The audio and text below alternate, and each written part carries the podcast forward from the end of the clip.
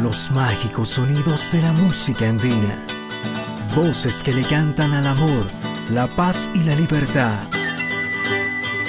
Vivencias, anécdotas y trayectoria de los artistas que mantienen vigente nuestra identidad cultural.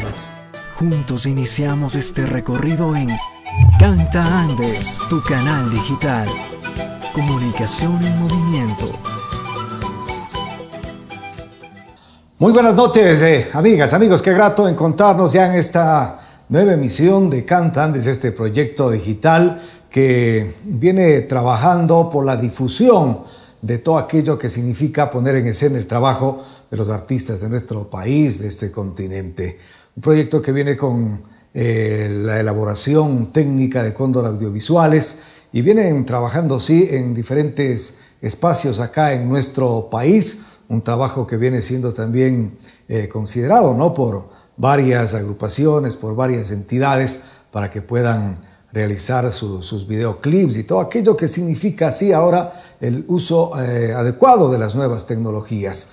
Estamos junto a ustedes gracias a la gentileza de Humo y Carbón, los mejores cortes a la parrilla, ya sabes, esas delicias que tanto estamos eh, queriendo compartirla, pueden llegar, eh, dejar en la puerta de su domicilio. Gracias también a nuestros amigos de Cris Bazar y, Regalos para momentos especiales, para fechas eh, que usted está buscando el presente, el, regalo ideal, lo va a encontrar allí en sus locales. Muchas gracias a El Vino Canta Andes, este vino que viene también ganando un espacio dentro del paladar de nuestros amigos, amigas, con productos silvestres, han sido elaborados de mortiño, de mora, de arándano y con un aditamento especial porque viene tanto la, envoltura como la botella ya con eh, su etiquetado personalizado, ¿no? Quizá usted quiere desear un feliz cumpleaños, va ahí con la fotografía del cumpleañero, con el mensaje que usted quiera enviarlo y también eh, de paso degustar eh, un rico vino y ayudamos también a mujeres trabajadoras, emprendedoras que están dedicadas a la colección de los frutos y también a la elaboración de este vino. Queremos eh, también eh, indicarles a nuestros amigos que estaremos generando una nota importante los próximos días con eh, quienes están haciendo empresa ¿no? en este proyecto que se va a desarrollar la próxima semana en Salasaca, en el centro del país el Tawan Tinsuyo sí, así se lo ha denominado, que puede convertirse en un evento eh, referente acá en el país, que ha sido dilatado ¿no? por la pandemia, pero que ahora, gracias a que se han ido ya eh, liberando eh, las restricciones por la misma pandemia, se lo va a desarrollar ya en la próxima semana. Así que pendientes a nuestros amigos para que puedan conocer los detalles y los pormenores. Hoy estoy acompañado de dos extraordinarios músicos que tiene nuestro país y yo querría utilizar un término, son músicos empedernidos, ¿no? Porque han empezado desde muy temprano y a pesar de todo lo que significa el batallar con la música, han estado ahí en forma permanente, con proyectos eh, personales, con eh, una serie de, actividades, ¿no? Que les ha permitido en el paso de, décadas ya eh, estar allí en la, en la memoria de quienes gustamos de la música de nuestro país, de la música de este continente. Está eh, acá el maestro Marcelo Tuapanta, con él habíamos participado ya en un programa, nos acompañó también en el eh, concierto habitual que hicimos en el mes de, agosto, ¿no? en este, eh, esta experiencia maravillosa que tuvimos y que siguen observando y queremos agradecer a nuestros amigos de seguir reproduciendo este evento que lo habíamos desarrollado el año anterior. Eh, vamos a conversar con, con, él, desde luego, también en esta jornada. Y por acá está el maestro Vinicio López. Tenemos la posibilidad de encontrarnos por acá. Vinicio, gracias por acompañarnos. Eh, dedicado a fondo a nuestra música, intérprete de varios instrumentos con una producción extraordinaria, ¿no? En la ejecución de, del charango, de la flauta de pan y otros instrumentos que le ha valido eh, realizar giras nacionales e internacionales. Vinicio, bienvenido, gracias por estar acá con nosotros. Muy amable, gracias Ramiro, agradeciendo la invitación, la oportunidad de poder estar en su prestigioso programa que, bueno, es ya un referente de la música, del folclore, eh, uno de los pocos programas que rescata este lindo género que es el folclore, la trova, la música latinoamericana en sí, ¿no? que, bueno, como usted sabe, cada país eh, tiene su moneda, su himno, su bandera y su música, ¿no? Entonces nosotros somos parte de esta, de esta, de Sudamérica, ¿no? Donde se toca el folclore. El folclore con zampoñas, con quenas, con rondadores, con charangos, ¿no? Y eso es algo muy, muy bueno, ¿no? Porque se puede decir que Canta Andes es uno de los pocos, o quizá el único programa en el Ecuador que rescata esto, ¿no? Y es muy bonito estar eh, en esta oportunidad aquí. Y bueno, gracias nuevamente, ¿no? Por la oportunidad. Eh, a ti, eh, gracias por estar acá, Vinicio. Pues vamos a eh, conocernos con el público, parte de lo que ha sido la trayectoria y por supuesto también disfrutar de la música. Eh, don Marcelo, eh, gracias por estar acá y ha sido también partícipe, como decíamos, ¿no? de este proyecto y hoy viene con una gran noticia porque aparte de ser músico, él es uno de los luthiers, de los pocos que hay en nuestro país que han logrado alcanzar una maestría en elaboración de instrumentos de cuerda eh, viene preparando ya un taller del que nos va a dar toda la información. Pero primero saludamos, gracias por estar acá. Eh, gracias Ramiro por la invitación nuevamente. Es, ya, ya soy parte de, de, la casa, ¿no? Porque ya en algunas ocasiones ya nos encontramos, hemos hecho música y ahora vengo con un proyecto que para todos los jóvenes, para no solo jóvenes, sino de jóvenes desde los 12 años en adelante y también puede ser, eh, eh, diga usted, eh, señores que quieran aprender a construir su instrumento hasta los 80 años. Quien tenga las ganas, no hay límite de edad. Sí, solo la, la, buena voluntad y asimismo hago la invitación a las, a las mujeres también, porque no es solo para hombres, sino para mujeres. Y de paso, yo siempre he tenido un proyecto de hacer un taller solo de mujeres Ojalá se nos den, con el transcurso del tiempo se nos pueda dar ese proyecto y que las mujeres le ponen más cariño, le ponen más amor a un instrumento. Entonces yo eh, estoy empeñado en hacer ese taller, pero por lo pronto vamos a hacer para, todo, para los, los dos sexos. Nos va a dar mayores detalles y fíjese que tenemos de muestra, ¿no? Acá dos guitarras que han sido elaboradas por eh, Marcelo Tuapanta y que tienen una demanda realmente eh, excepcional y usted puede convertirse también en un luthier. Vinicio, eh, si te preguntan quién es Vinicio López, eh, muchas veces nos limitamos a decir que soy un ecuatoriano, ¿no? Pero darle un poquito más a, la audiencia en este momento, ¿no? De dónde naces, de qué barrio eres, de qué le puedes contar a nuestros amigos. Bueno, yo prácticamente nací en en El Dorado, en, el, cerca del Instituto Geográfico Militar. Nací en la maternidad, ahí, de ahí no subí.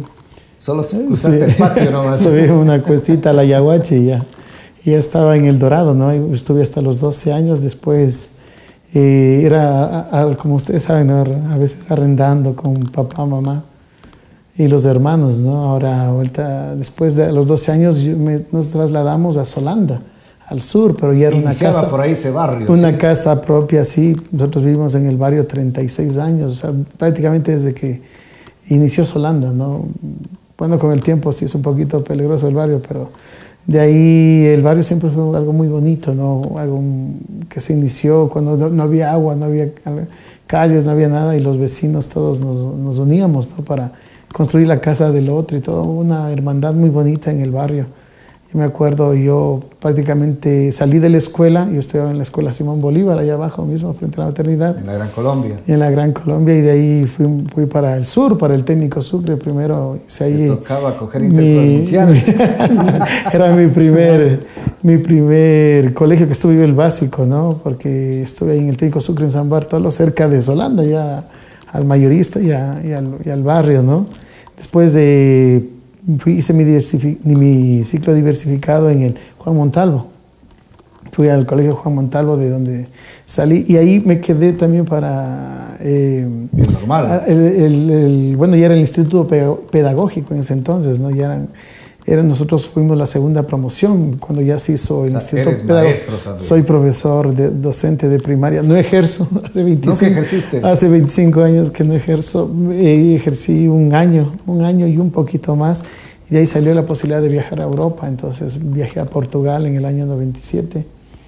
Y de ahí me quedé ya, me quedé por Europa seis años visitando varios países, tocando siempre con la música, ¿no? Y bueno, conocí como unos 14 países europeos, fue muy bonita la experiencia. Viví en Alemania un año, en Portugal tres, y dos años pasamos viaje y viaja por todo, ¿no? Europa. Fue una experiencia bastante bonita desde el 97 hasta el 2003, casi que, 2000, sí, principio del 2003 que ya regresamos al país con mi esposa, mi hija, que tenía entonces solo mi primera hija. Y ya nos radicamos aquí en el país, vamos a estar ya cerca de 20 años que volvimos al Ecuador. Y muchas personas preguntan, ¿por qué no se quedó? Y nadie sabe lo hermoso que es nuestro país, lo, lo lindo, ¿no? Que es desde el clima empezando, buena agua, buena comida, todo hermoso aquí. Buena gente. Buena gente, aquí todo el mundo les saluda. Las buenas mujeres. ¿A qué edad coge su primer instrumento?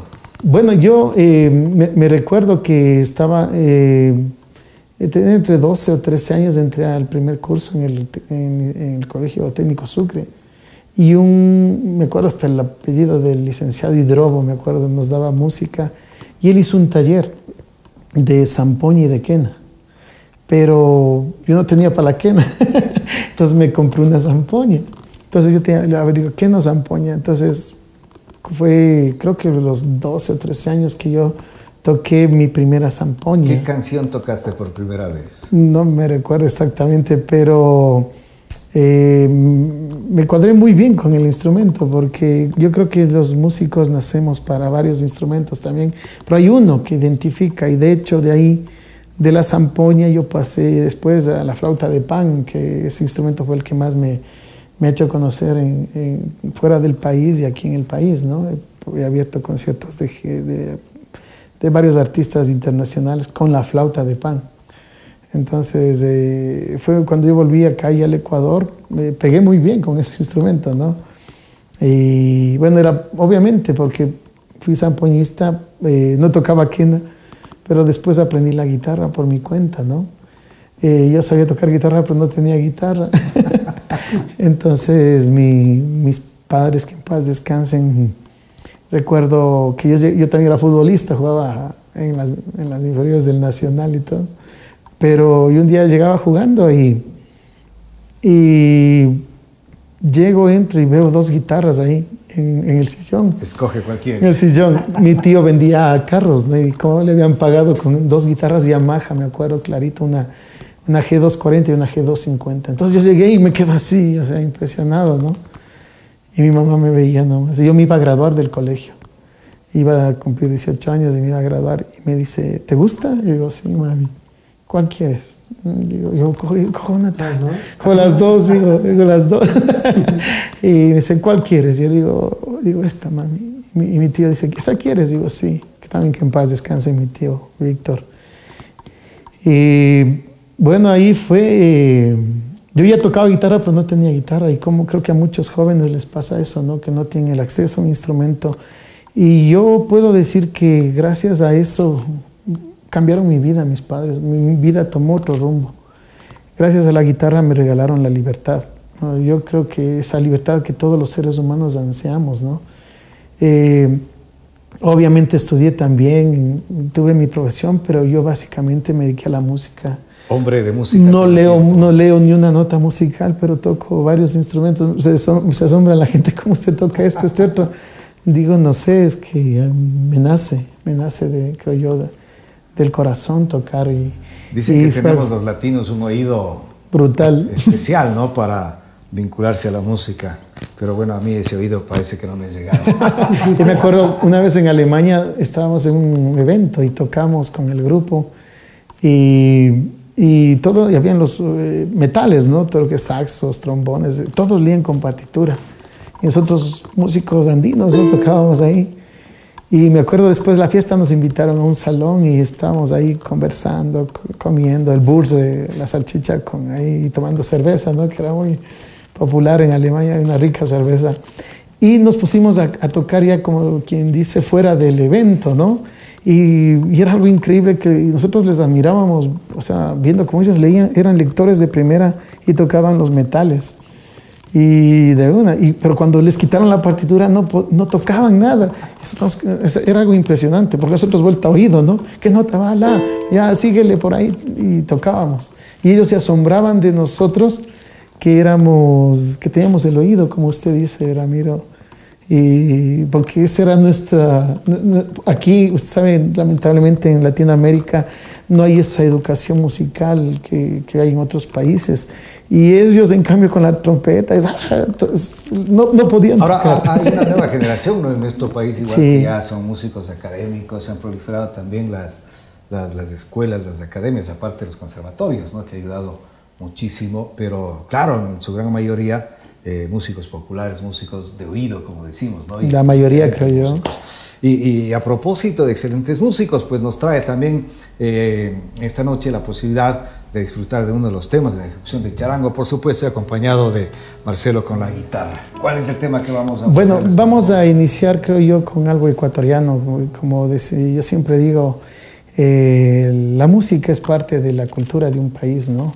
Como yo siempre digo, la, la, el himno nacional, el escudo, la comida, no solo el territorio, la música es, es, muy, es muy parte del, de, de un de un país. Yo me acuerdo cuando tocábamos pasillo, y estábamos con los amigos de Bolivia, de Chile, decíamos, un pasillito. No, no, no, decían, yo no toco eso. Le tenían miedo al pasillo, me acuerdo. Y decíamos, no, pero mira, no, no, es que yo no toco, es difícil, nos decían. Para nosotros, en cambio, eh, se nos hacía fácil tocar de pronto otros ritmos, ¿no? Pero para ellos les decíamos, vamos un pasillito, y no querían tocar. Pero como yo digo, es porque el Ecuador es grande, tiene bastantes ritmos, bastante diversidad, ¿no? De música. Entonces, eh, vamos a empezar con San Juanito, junto con Marcelo, con una de las guitarras que él ha construido con sus manos, ¿sí? Y también este charanguito, ¿no? Que vamos a usarlo para para tocar un, un, San Juanito, ¿no? Esto que dice la chamisa. Adelante.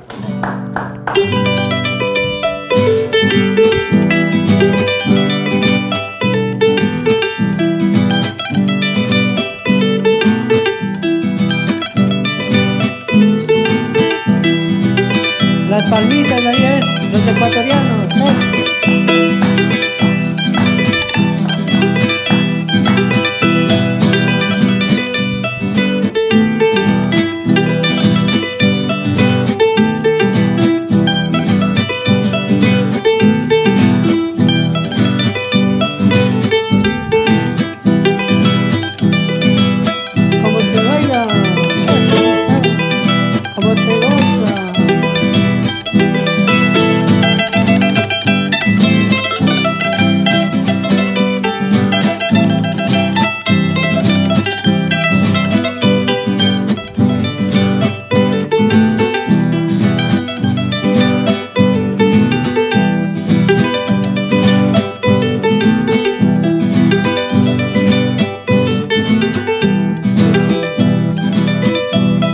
nuestra música.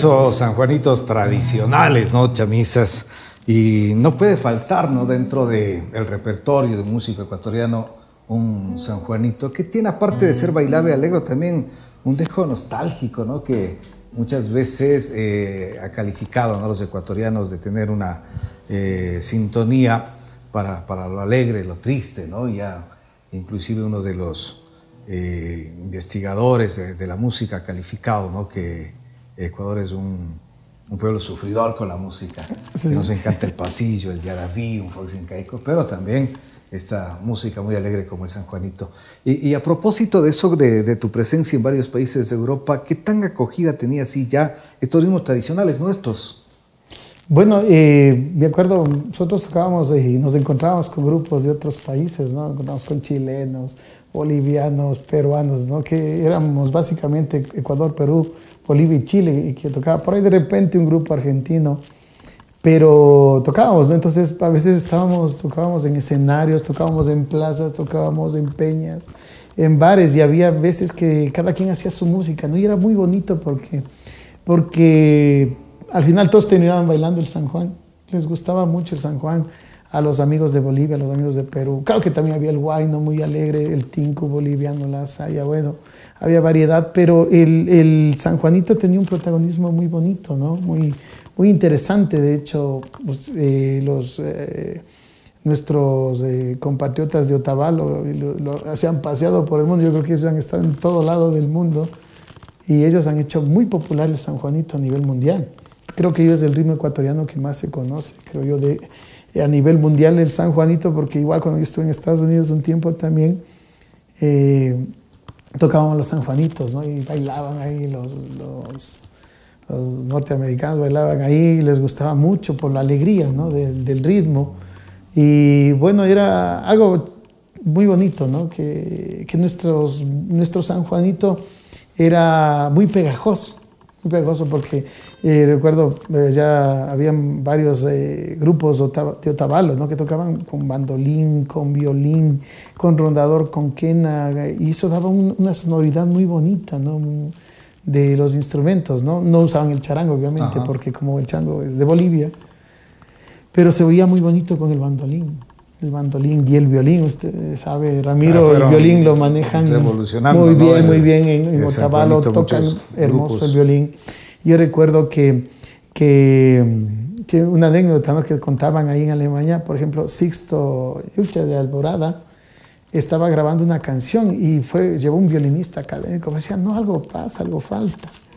Entonces, eso es que era un San Juan, que se llama Roselia, qué linda eres. y, me acuerdo que estaba por ahí tocando a alguien ahí y le encontraron a un otavaleño y le llevaron a grabar. Era una historia que contaban, ¿no? No, no me consta, pero contaban. Que él entró y grabó de una y le decía, eso quiero, le decía hasta el técnico, el alemán, el sonidista, le decía, eso, eso queremos. Y era la forma de tocar. Obviamente, como yo siempre digo, no se puede robar nada de identidad. Un tiempo hicieron también ellos cultura. sanjuanitos, ¿no? Por la presencia de, de Lenin, de Lenin, claro. En algún tiempo en Alborada, pero claro, yo justo eh, hace pocos días me llegó un sanjuanito de un artista peruano, de Gustavo Rato, y claro, tiene su toque, ¿no? Es, es un sanjuanito, pero es el toque que le da la música peruana y muchos bolivianos, por ejemplo, les encantaba eh, llevar a Ñanda Mañache a Bolivia para escuchar los Juanitos interpretados ¿no? por, por, eh, nuestros eh, otavaleños que tienen una manera de sugerir. Me quedó algo, Vinicio, me decías, estuviste en las inferiores del Nacional. muchos de tus amigos han de haber saltado al profesionalismo. ¿De quién te acuerdas? Era una época cuando estaba mi profesor, era Marcelo Vicente Cabezas hace años entrenábamos en San Bartolo, me acuerdo, en el Picachima. Sí, fue un tiempo, pero de ahí yo dejé el fútbol y me, me puse a estudiar, ¿no? Me puse a estudiar eh, para profesor. Eh, ya fue una época, no me recuerdo, había un montón de compañeros futbolistas. Eh, no recuerdo, había un, un, un compañero de Esmeraldas, me acuerdo que él sí llegó a, a jugar en el equipo profesional, ¿no? Porque había, habíamos bastantes futbolistas, ¿no? Usted sabe. Es como los músicos, hay un montón de músicos, pero pocos músicos llegan a, arriba, ¿no? Eh, ahora eh, me decías también ejerciste un año la, la, docencia. ¿En dónde estuviste de maestro? bueno, estuve en la... Había una escuela particular que se llamaba Alberto Sarmiento, ahí en la en la calle Esmeraldas y Cuenca, en el, cerca de San Francisco. Ahí, ahí fue mi, mi debut como despedida. sí, y también daba clases de laboratorio, me acuerdo, de ciencias naturales en, en, la Escuela Fiscal Panamá, en la Plaza del Teatro. Me llevaron justo a esa escuela. ¿Quiere trabajar la tarde? Bueno, me voy a trabajar de profesor de laboratorio, me acuerdo, de ciencias naturales, haciendo experimentos y cosas. Bueno, la formación en el Juan Montalvo fue muy buena. Yo, como digo, Juan Montalvo ha sido un, un semillero de maestros, ¿no? Con, y, bueno, y fue algo bonito, ¿no? Una época, de los maestros clásicos, ¿no? Eran sí, de, de, Juan Montalvo y de Manuela Canizares. Sí. ¿no? Eran los normales. Sí, los normales aquel, aquella época. Acá en Quito, entonces, de ahí salió la posibilidad de viajar a Europa. Y bueno, de hecho yo me iba a ir Pero cuando... te, te, inquietan, eh, era tu ilusión, ¿cómo se...? Era la se ilusión de viajar, de viajar a Europa, o sea, porque... Te decían me, que ya están las cosas Yo bien. me iba a los 17 años, pero mi mamá no me dejó. y le agradezco, porque irme muy joven es, es, otro mundo, ¿no? Otra cosa para un muchacho es muy... eh, golpea mucho, ¿no? Entonces después me fui ya casado, inclusive, ya pidiendo permiso a, la, a mamá y a la esposa, ¿no?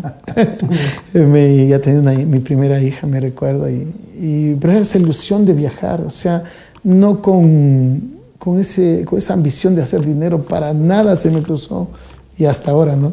se me cruzó en mi mente eso, sino ir a viajar y tocar y conocer. Pero al comienzo quizá la idea era me voy un año, unos meses. Y sí, supuestamente yo volví en tres meses y volví al año la primera vez. Y, y, era así, como, es que era una cuestión, ¿cómo le puedo decir, Ramiro? De corazón, de músico, o sea, de viajero, de libertad.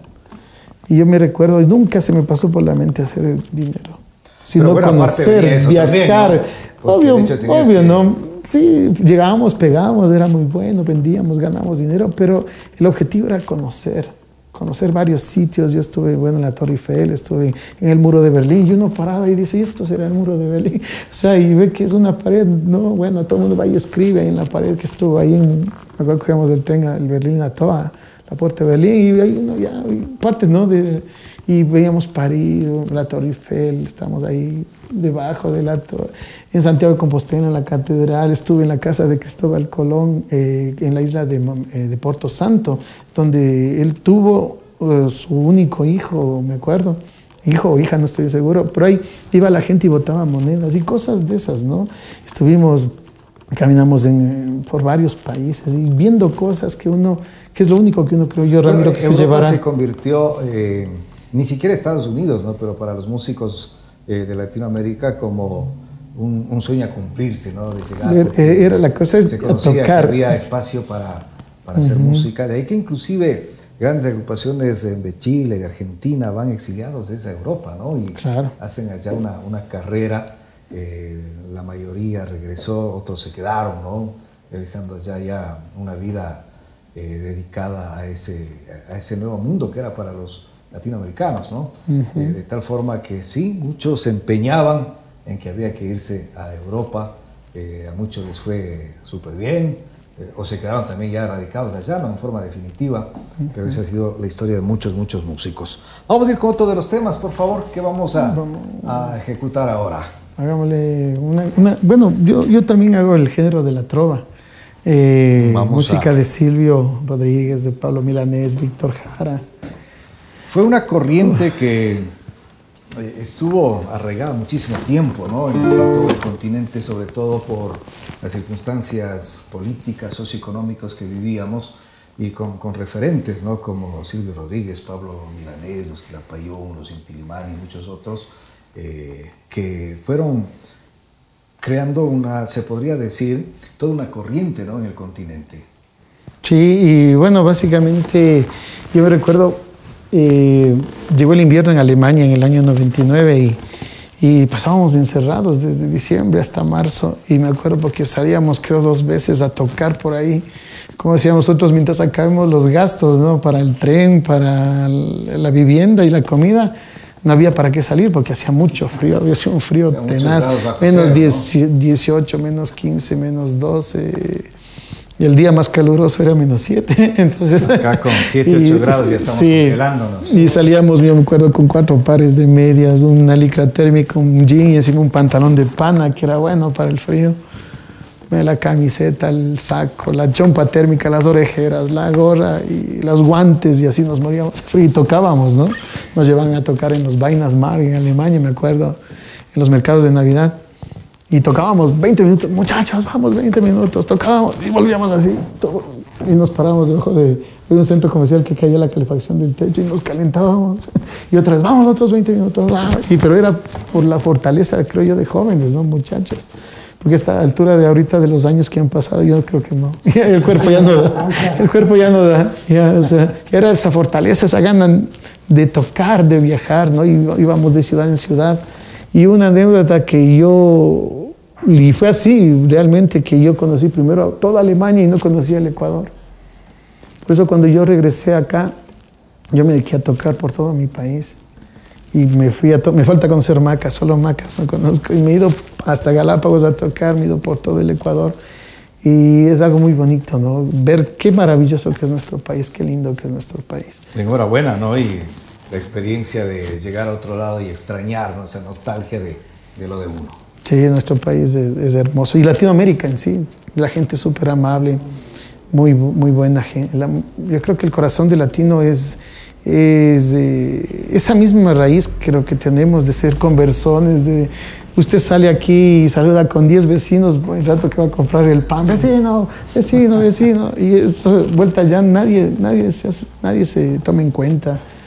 Y yo me acuerdo en Portugal, yo vivía en un edificio y yo le conocí a mi vecino a los ocho meses, porque subimos en el ascensor de casualidad y nos bajamos y, hola, dice, ¿tú vives ahí? Yo sí, hola, mucho gusto, y le conocí, pero él entró a su departamento y yo vivíamos frente con frente nadie se hacía caso, nadie, nadie. En cambio que acá usted sale y a veces dice, ¿por qué te demoras? Me encontré con tal persona, estaba conversando con tal amigo.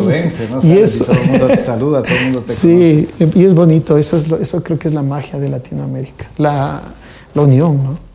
Bueno, ya hablando de Latinoamérica, entonces uno de esos temas. Vamos a hacer algo de Silvio, que este muy, tema muy bonito que es Ojalá.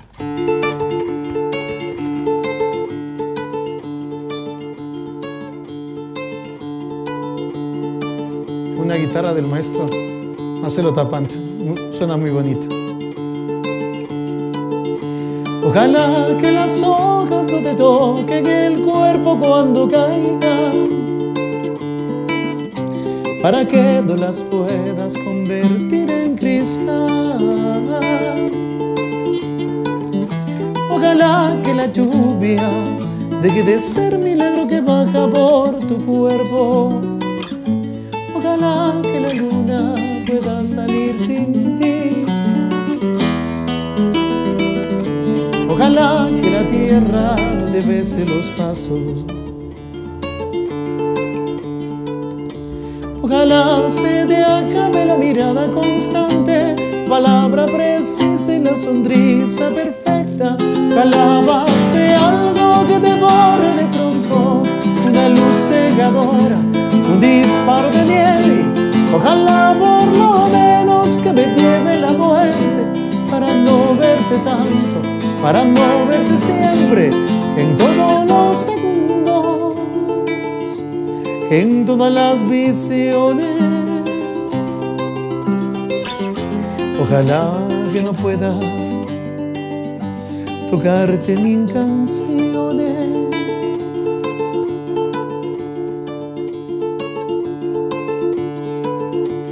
Ojalá que la aurora no de gritos que caigan en mi espalda. Ojalá que tu nombre se le olvide esa voz. Ojalá las paredes no retengan tu ruido de camino cansado. Ojalá que el deseo se vaya atrás de ti a tu viejo gobierno de difuntos y flores. Ojalá se te acabe la mirada constante, palabra precisa y la sonrisa perfecta. Ojalá sea algo que te borre de pronto, una luz cegadora, un disparo de nieve. Ojalá por lo menos que me lleve la muerte para no verte tanto para no verte siempre. En todos los segundos, en todas las ojalá que no pueda tocarte ni en canciones, la base algo que te corre de pronto, una luz cegadora y un disparo de nieve, ojalá por lo menos que me lleve la muerte para no verte tanto, para no verte siempre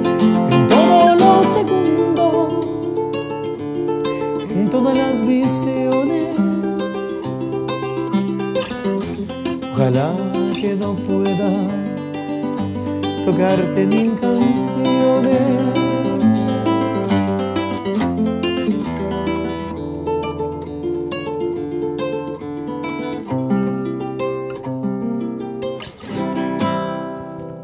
Ojalá, sí, este tema de Silvio Rodríguez, ahora con Vinicio López, acá nuestro invitado en esta jornada.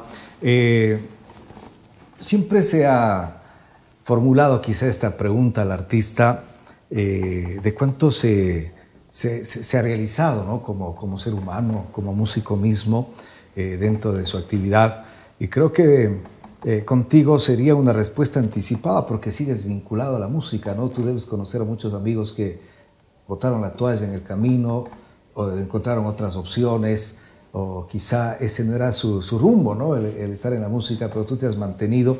Yo por eso al comienzo decía utilizar este término empedernido cae muy bien porque a pesar de todo eh, hay muchas personas como eh, tu caso, ¿no? que han estado ahí en forma permanente y lo seguirás haciendo. Hasta que me muera. bueno, eh, aquí viene esta frase ¿no? del famoso salario fijo.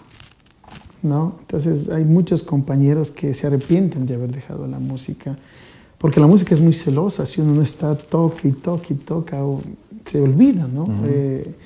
y muchos compañeros, eh, obviamente, uno tiene que luchar todos los días, desde con la familia, desde con la esposa, con los hijos, con los hermanos, con los padres, porque todo el mundo dice que ser músico no es bueno.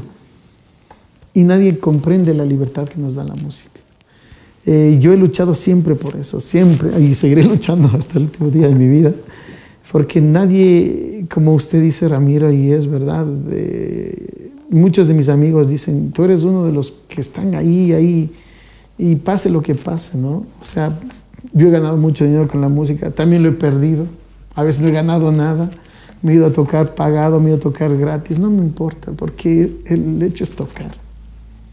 Y eso es lo que no nos entienden, creo yo, cuando uno ama la música. Ahora, estos dos años de, de pandemia restringió definitivamente a la gran mayoría de los músicos, ¿no? Pero ¿Cómo has encontrado tú en este tiempo los espacios para el músico? Aquí en Quito, de alguna forma, eh, se fue popularizando en un tiempo, ¿no? Que había las plazas, eh, los parques en donde ibas, hacías música, y ahí nacieron muchas agrupaciones. Eh, luego se fueron también creando espacios como las peñas, que también son ya prácticamente en extinción, ¿no? en Quito apareció un tiempo uno de los sitios especiales como la Ronda, por ejemplo, ¿no? por mencionarte de, lo poco que ha ido quedando, pero ¿cómo han estado estos espacios para el, para el músico independiente, para quien quiere estar allí en forma constante? Bueno, eh, yo, me he puesto como 10 locales, siempre buscando y tratando de que no se pierda el, el espacio de la música, ¿no? Bueno, para circunstancias, situaciones, como usted dice, Ramiro, de la pandemia y todo, no nos ha ido bien, ¿no? Porque Obviamente el poder adquisitivo actual no es tan bueno, ¿no? Por todo lo que hemos vivido. Pero yo siempre he estado luchando por un espacio para que lleguen los compañeros músicos y toquemos, ¿no? Hagamos música, hagamos arte. Porque eh, yo creo que les pasa a muchos compañeros que están en casa, por más que toquen, se sienten como que están en la jaula, ¿no? Como un pajarito enjaulado, que no, tienen, no pueden salir a un sitio a tocar su música, a cantar para la gente. Entonces, yo he luchado siempre, me he puesto como 10 locales, no me ha ido bien. Quizás no soy tan buen administrador, soy más músico, creo yo. Pero siempre he buscado ese espacio, ¿no? Tratar de rescatar la peña. Porque yo me, yo me acuerdo, yo, yo, tocaba, en las peñas desde los 16 años. Voy a cumplir 48 el otro mes. Eh, son 32 años que yo que yo he tocado en las peñas y era algo bien bonito y no nos importaba que nos paguen, no nos paguen, sino que era de estar activos como músicos. Y me acuerdo en la Dayuma, cuando de mi gran amigo eh, Rodrigo Rodrigo, no me acuerdo el apellido, pero Rodrigo, que ahora vive en Inglaterra. Tocábamos en la Peña del Deseo, tocábamos en la Ñucanchi Peña. Ahí era Pachacamac, no era Noches de Quito de Don Milton Rodríguez. Tocábamos eh, donde Doña Conchita, acá en el sur, en el sur, perdón. Tocábamos y, y era algo bonito, ¿no? Porque estábamos activos, salíamos a tocar desde el jueves, volvíamos el domingo a casa. Por eso mi mamá decía, yo me arrepiento de haberte dado la guitarra porque no paras en la casa. Y yo no paraba en la casa. Y antes no había celulares, ¿no? Como ahora que le ubican hasta por el celular, ¿no? Le ponen el GPS, ahí está. Pero en esa época era tenaz, ¿no? Porque nos, nos íbamos desde el jueves y volvíamos el domingo.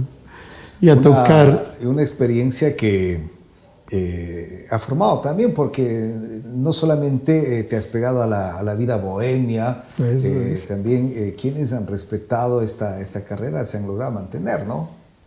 Sí, mantenerse en alcohol. no, es duro, es súper duro. Eh, se lucha también contra eso, ¿no? Porque usted sabe, Ramiro, a uno le contratan para que alegre una fiesta, ¿no?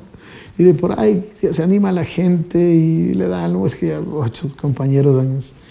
Y de hecho, hasta uno mismo, ¿no? Está ahí que se pega su traguito siempre. Y ese es el, el- lo malo, ¿no? De la música. Pero va, es parte de, ¿no? Va junto, porque a usted le contratan para que anime una fiesta, ¿no? Para que llegue toque y se vaya, ¿no? Sino que, ah, otra hora, otra, otra. Y es algo bonito, ¿no? Compartir con la gente y exponer el trabajo que uno hace, ¿no? Con, con los compañeros, solo, como sea, ¿no? Es importante que, que los músicos, o sea, no pierdan eso, porque tienen que luchar y eso les advierto. Desde su mujer, su mamá, su papá, todo el mundo le va a decir que no toque. Porque, y la sociedad mismo en sí, creo yo, porque la sociedad odia la libertad y el músico es libre. El músico que ama la música, que deja todo por la música, muchas veces hasta a veces pierde su familia, pierde todo, pero nadie va a entender eh, el eh, la palabra libertad al 100%. Primer requisito, eh, querer ser libre, ¿no? En las cosas para... Mejor que sea soltero el músico. Yo siempre les digo, si no te casaste, mantente soltero si quieres ser músico, porque es duro, es súper duro. Yo, bueno, estoy... Ah, pero también ha habido experiencias de que se han casado, ¿no? Y en- e inclusive se han casado entre músicos, ¿no? Y han logrado llevar una carrera bastante cimentada. Bueno, Eh, son excepciones. En muchos, en muchos casos, ¿no? Claro. Eh, y, y cuando yo te, te miro hablar, eh, te escucho, eh, hablas con una pasión, ¿no? Porque estás centrado, amas lo que haces, estás dedicado eh, siempre a la música y como has dicho, estaré ahí pa- pa- para siempre, ¿no? Hasta cuando me, Dios me recoja, como digo yo. Y de hecho, eh, yo enseño a tocar guitarra, he enseñado como a 300 personas a tocar guitarra. Que es algo muy bonito, le juro, Ramiro, que alguien, o sea, que uno inspire a alguien. Inspire a alguien y que nazca un nuevo músico, porque de eso es lo que necesita. Y justamente hoy hablábamos con un alumno, yo estaba dándole clases en la mañana con los alumnos y les decía, miren, digo, el- nadie quiere que el arte esté en las escuelas, en los colegios, que los jóvenes se críen con arte, porque el arte resalta al ser humano, calma al ser humano el arte, y, y eso no les interesa a la gente que nos gobierna, a la gente que, bueno, eh, porque el arte es, es- es lo mejor, creo yo, para el ser humano. Y El enseñar de- y no El dan... reflejo cultural, artístico, eh, determina ¿no? el desarrollo también de, de un pueblo, de una nación. Y quizá cuando se entienda eh, y, y se apoye también estas manifestaciones, de hecho, el país va a avanzar mucho, mucho más. Vamos a ir con otro de los temas que nos tienen de sorpresa, Vinicio. Marcelo, usted sabe, Marcelo es uno de los grandes exponentes del rondador del Ecuador. Y como yo digo, es uno de los grandes porque toca con un rondador grande, ¿no? De carrizo, no como los rondadores pequeñitos, ¿no? Él, como digo, Marcelo tiene una técnica muy bonita de tocar el rondador. Entonces vamos a acompañarle a Marcelo una cancioncita en rondador, un instrumento que es súper ecuatoriano, ¿no? Súper Y nuestro. toca al revés, Marcelo. Toca al revés. Normalmente tocan los ecuatorianos, ¿no? Sí, Con los graves eh, a la derecha. Bueno, des- desde que aprendí a tocar siempre le cogía al revés. ¿no? Papá tocaba el rondador, pero tocaba. Pero yo nunca, nunca le cogí una... No, nunca sacaba una nota musical eh, con lo que es normal. Siempre al revés. Entonces, Bueno, decimos normal para los ecuatorianos, Claro. porque el peruano, el boliviano igual Toca de ese a la lado, derecha, claro. ¿no? Y El bajo, el bajo a la derecha. Nosotros tocamos el bajo a la izquierda, ¿no? Como en el piano, ¿no? Los graves a la, izquierda. Entonces, vamos a dedicarles un San Juanito. Como yo siempre he dicho, nuestra, primero nuestra música, segundo nuestra música y tercera nuestra música. Y con esto quiero incentivarles a los ecuatorianos para más luego con lo que vamos a conversar. Eh, hacer música y construir instrumentos es también una pasión para, para nuestro espíritu, nuestra alma, que cuando estamos trabajando nos olvidamos de todo. En la, madera absorbe todas esas malas energías y nos ponemos alegres, nos ponemos eh, con ganas de seguir produciendo, sea, la, sea el, el instrumento que, que, estemos realizando. Y la música tiene esa magia, ¿no? Y vamos a compartir precisamente en este instante.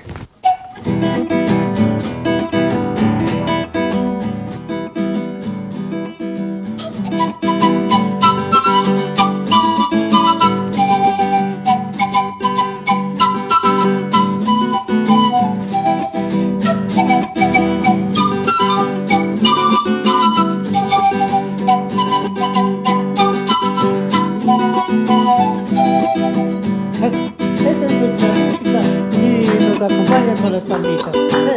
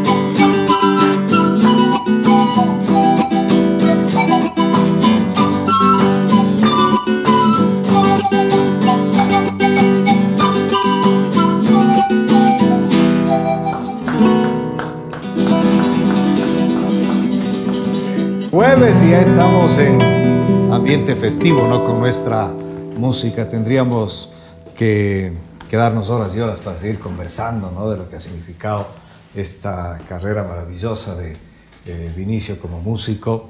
Eh, habrá la oportunidad de seguir eh, con estos espacios, ¿no? Para conocer parte de esta trayectoria y disfrutar de más música, pues quiero Vinicio unos minutitos para aprovechar con, con don Marcelo, que es uno de los luthiers que tiene nuestro país acá una guitarra está siendo ejecutada, la otra la tenemos acá, ¿no? Y eh, son productos de, Marcelo y ahora está eh, empeñado en seguir transmitiendo también esto, ¿no? A las nuevas generaciones, a los chicos, eh, como ya decía, a los adultos, personas de la tercera edad. entiendo que no se necesita conocimientos en carpintería, trabajos en madera, porque lo van a dar absolutamente todo en este curso que se viene en el mes de abril. Sí, Ramiro, nuevamente agradecer por la oportunidad de venir a promocionar lo que yo siempre, toda la vida he dado, que es la construcción de instrumentos musicales. Algún rato, y espero que no se me molesten mis, mis colegas constructores, algún rato me decían que por qué yo doy los, los cursos de, de construcción de guitarras en tres meses. Entonces yo les decía, y lo que ellos han aprendido en 20, 30 años, sus conocimientos yo daba en tres meses. Entonces yo les decía que. Simplemente es la, el egoísmo que, que existen con los constructores de instrumentos musicales, ya que en la construcción de instrumentos musicales, guitarras, charangos, bandolines, simplemente entra la, eh, la madera. Por ejemplo, toda madera da sonido. Si hacemos una guitarra o un carpintero normal hace una guitarra de, póngase, de eucalipto, de triple. ¿no? Usted sabe que las guitarras que vienen de las chinas son triples o aglomerados. Entonces, dan sonido todo madera. Pero nosotros vamos, el transcurso de los años, vamos escogiendo las maderas, las mejores, las sonoras. En este caso hemos escogido eh, por ejemplo, el cedro del oriente, también el cedro de la costa, tenemos el clavellín, tenemos el, la caoba veteada, tenemos el nogal, ahora eh, el platuquero que ahora ya no existe. O sea, esas serían en maderas nacionales. Este curso va a constituirse en eh, el aprender desde el inicio a construir totalmente la guitarra. Usted le va a dar los materiales, que la guitarra termine sonando. Sí, eh, nosotros, bueno, ya dimos un tallercito en, Cayambe, eh, auspiciado por el, Consejo Provincial, dimos a, a 20 jóvenes. Entonces nosotros asimismo les dimos aros, trastapa y la tapa, o sea, todo. Eh, ellos no, no gastaron ni un centavo en los, en los materiales ya que fue auspiciado por el Consejo Provincial. Pero bueno, acá es una iniciativa particular, tendrá que pagar una, tarifa ¿no? por el curso. Para que, o sea, puede ser un oficio para los jóvenes, las mujeres, eh, los señores que nos están viendo por los, el canal, puede ser un oficio, ¿no? Y es un significativo costo que se le estamos, eh, se le estamos cobrando.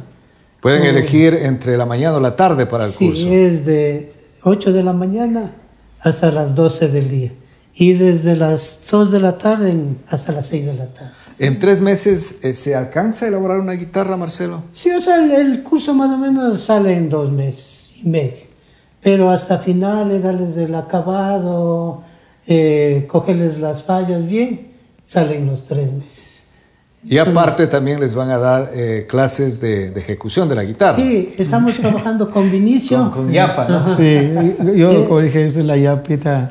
Oh, yo voy a ofrecer tres clases gratuitas de guitarra a las personas que ya culminen la guitarra y vamos a dar la iniciativa, ¿no? Porque como hemos llegado a un consenso, creo, de pensamientos con Marcelo, eh, si uno se guarda lo que sabe, no, no, no creo que es algo propio. Siempre hay que dejar eh, alumnos para que esos alumnos creen más alumnos y se prolifere la música.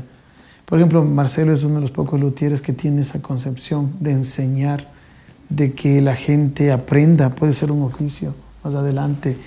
Eh, yo, en cambio, igual me gusta enseñar, enseño instrumentos. Y, como le digo, es algo bonito porque usted deja una huella de esa manera en este mundo al, al, al, puede usted de pronto cambiarle la vida a una persona con esto. Y, y tú como músico eh, das fe de que son guitarras de alta calidad, les, escucharon, es una...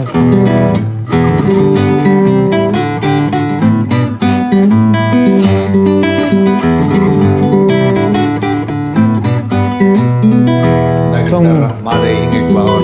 Ahora, yo voy al curso, pero necesito un documento, certificado que he seguido el curso, también me van a entregar eso. Sí, tenemos la buena voluntad de la administración, Eloy Alfaro, de colaborarnos, ¿no?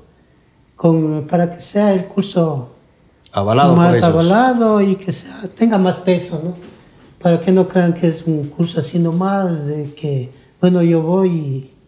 Entonces, eh, hemos conversado con la administradora y nos ha nos está apoyando con los, con los certificados. Enhorabuena, ¿no? Porque eso va a dar un testimonio de haber seguido, eh, de haber seguido este curso, ¿no? Y que pueden profesionalizarse con más tiempo. Claro, los tres meses va a servirle para eh, poder conocer lo básico, ¿no? Pero llegar a elaborar una muy buena guitarra. Eh, ahora mismo están generándose los números telefónicos de Marcelo para que puedan contactarse quienes quieran ser parte de este taller de construcción de las guitarras. Quiero también en este instante, queremos felicitar a quienes ganaron los pases de cortesía para el concierto que mañana es en la Plaza de Toros Quito, los 50 años de vida de, de Jarcas desde las 20 horas. ¿no? Me dicen que todavía quedan muy pocas entradas, lo puede adquirir a través de Ticket Show o también directamente en las boleterías de la Plaza de Toros, este lugar icónico de eventos acá en la capital que a los tiempos va a servir allí de escenario y Jarcas que ha visitado tantas veces eh, este eh, monumental escenario va a estar mañana para junto al público de, de, Quito, del Ecuador, celebrar los 50 años. Así que felicitaciones a los ganadores. Queremos agradecer también a los eh, productores de este evento que nos entregaron los pases de cortesía para que vayan invitados allá a disfrutar mañana, sí, 20 horas, eh, un evento en donde se va a disfrutar cantidad de canciones, ¿no? Que han sido parte de los más exitosos en estos 50 años de la vida de Jarcas. Así que muchas gracias y ahí estamos ya generando también los nombres de los ganadores. Eh, estaremos también, como les decíamos, con novedades de lo que va a ser este encuentro de dos jornadas eh, viernes, sábado la próxima semana ya en Salasaca, provincia del Tungurahua, en donde se va a disfrutar la presencia de agrupaciones eh, que vienen de, Bolivia, de Chile, de Perú y obviamente acá de Ecuador. Entonces tenemos los detalles la próxima semana, así que atentos a nuestros queridos amigos y amigas. Vamos a, eh, en homenaje al tiempo, despedirnos, felicitarles a ustedes por el trabajo, agradecerles por la visita. Eh, sí, nos vamos a despedir con música, por supuesto, pero Marcelo, entonces muchas gracias y vamos a estar pendientes, ¿no? Y vamos acá a insistir en invitación para quienes deseen ir a este taller de construcción. Sí, nuevamente, como digo, no tienen que llevar nada, eh, la buena voluntad, las ganas de trabajar. Y les esperamos a todos ustedes, de los de jóvenes desde los 12 años en, en adelante. Entonces no hay límite de edad y esperemos que es primera vez que doy este taller eh, personalmente, ¿no? Eh, entonces, espero que nos apoyen, nos apoye todo el Ecuador todos los que nos están viviendo a través de las pantallas colaboren con el, eh, con el taller. Y vamos a hacer el compromiso de que cuando construyan las guitarras por acá les traigamos a los chicos, a los jóvenes, a quienes han elaborado su guitarra, ¿no? hacemos un ensamble aquí. Así que vamos a estar pendientes y estaremos con esta invitación constante. Vinicio, eh, qué grato eh, tenerte acá en esta oportunidad. adelante, ¿no? Con la música que es tu pasión y vamos a estar pendientes también para los proyectos que vayas armando, ser parte de ellos, ¿no? Para convocar al, al público y todo aquello que puede ayudar ¿no? en estos emprendimientos que también son parte de la música. Sí, bueno, y, como me han dicho, y sus canciones, entonces estoy haciendo un proyecto con, un, voy a sacar un CD con mis creaciones, porque también hemos, hemos, sí se ha creado algo, ¿no? De hecho, tengo un San Juanito que lo tocan en Nueva York, cuando estuve yo por allá con un grupo de, y un saludo para mis amigos de Huellas Andinas allá, que la gente piensa que es de ellos pero que ellos lo han hecho muy popular y de hecho tocaron conmigo, ¿no? Y como decía Facundo Cabral, con que uno deje una canción en este mundo habrá hecho mucho, una canción propia. Entonces, eh, es algo bonito, ¿no? Que, los, que la música de uno eh, trascienda fronteras, ¿no? Entonces, estoy próximo a, a grabar mi, el disco con mis creaciones. Eh, que quiero también, bueno, yo hice una producción con el, con el nombre Brother to Brother que eran, bueno, que tocábamos con un amigo de Venezuela allá en Europa. Y cuando yo volví acá al Ecuador, yo mantuve el nombre y hice, hice muchos discos en flauta de pan, grabé en charango, en guitarra instrumental también. Y me fui por el país a tocar y a vender mis discos, a promocionar. Y fue una época muy bonita, ¿no? Porque se vendieron muchos discos. La gente conoce ese nombre, ¿no? Por la flauta de pan, que, bueno, ha sido el instrumento que yo más he tocado. Eh, de hecho, es el instrumento que me ha abierto las puertas acá con los compañeros artistas ecuatorianos, ¿no? De hecho, mm, no soy desconocido, creo yo, en el medio, por, más por mi flauta de pan, ¿no? Entonces estoy eh, próximo a realizar este proyecto personal, creo, ¿no? Que es ya, creo, para dejar un recuerdo a mis hijos, a mi familia, de que yo fui músico. Y como huella también, entonces estás... Eh con la posibilidad de que si alguien quiere aprender a tocar también. Claro, yo, doy los cursos de guitarra, de charango, quena, zampoña, eso, flauta de pan. Ahí está entonces también el contacto de Vinicio. Quieren aprender a ejecutar uno de los instrumentos, con toda la confianza le pegan una llamadita y se ponen de acuerdo. Eh, nos vamos a despedir con música, reitero eh, el agradecimiento por estar acá con nosotros, agradecer también a los amigos de Muy Carbón, ya sabe que los mejores cortes a la parrilla y ya el carbón, sí, los va a encontrar en humo y carbón y lo entregan a domicilio. Gracias también a Cris Bazar y regalos nuestros amigos están ahí pendientes del espacio. Al vino Cantandes, recuerde que es un producto personalizado, que primero viene eh, en la envoltura con un mensaje especial y también dentro la, la etiqueta del vino puede ir con un bonito mensaje, con la fotografía, con lo que usted quiere entregar a esa persona especial. Son elaborados con productos silvestres de nuestro país, de mortiño, de arándano, también de, mora silvestre y es un bonito detalle para esos momentos especiales. Gracias también a la invitación de los amigos del gran concierto que mañana se da en la Plaza de Toros Quito para celebrar los 50 años de Jarca. Sí, no puede perderse, todavía quedan entradas, volvemos a felicitar para quienes se ganaron con nosotros los pases de cortesía. Muchas gracias por haber estado con nosotros en esta emisión. Nos despedimos con buena música. Bueno, con el permiso voy a hacer un tema personal, un temita el que yo le comentaba que allá en Nueva York está conocido, ¿no? Desde el año 2015 que estuve, 2014 que estuve por allá eh, y con la guitarra de nuestro querido luthier Marcelo Tapanta, que es un instrumento de alta calidad que no le pide favor a una guitarra de otro país. Muchas veces nosotros vamos fuera y nos compramos guitarras de mucho más valor, pero aquí en el Ecuador hay manos capaces de hacerlo. De hecho, yo doy fe porque yo he aprendido un poco el arte. Está totalmente acústica, ¿no? Con el sí. donde nuestros amigos vuelvo a intervenir, porque eh, si el cliente quiere que luego vaya con, con el ecualizador, la microfonía, se lo ubican. Así que enhorabuena y hacemos con este instrumento. Sí, entonces como un preámbulo, ¿no? Para lo que estamos haciendo. Vamos a hacer ese San Juanito que lo hicimos con mi grupo, con un grupo que tocábamos que se llamaba Huiñayas, muchos años atrás. En el año 94 hicimos un trabajo inédito que, bueno, no prosperó porque nos fuimos tres a Europa y se acabó el grupo. Pero de ahí quedó. Y vamos con, con el permiso, ¿no? Voy a hacer un Por tema favor. inédito que espero que llegue al corazón de las personas, que es lo que un músico siempre añora, que su canción sea coreada, sea, sea popular, ¿no? Porque hacemos un tema para la gente, no para uno. Es de uno, pero es para todos ustedes. Adelante, por favor. Ahora vamos para los... Alegres bailan en mi pueblo, que la fiesta ya empezó. Alegres bailan en mi pueblo, la fiesta ya empezó. Las lindas guambras han vestido con gran orgullo su folclor. Las lindas guambras han vestido con gran orgullo su folclor. Es el San Juan de mi pueblo, el ritmo de mi Ecuador. Es el San Juan de mi pueblo, el ritmo de mi Ecuador. Somos Williams, sí señores, les cantamos con Somos Williams, sí señores, les cantamos con amor. Es el San Juan de mi pueblo, el ritmo de mi Ecuador.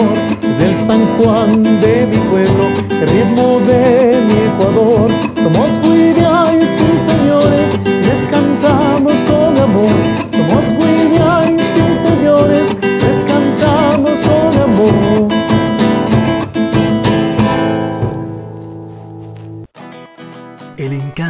Nuestra música, la dulzura de los sonidos maravillosos de los instrumentos ancestrales nos acompañaron en esta jornada. Les esperamos en nuestro próximo encuentro. Aquí en Canta Andes, tu canal digital. Comunicación en movimiento.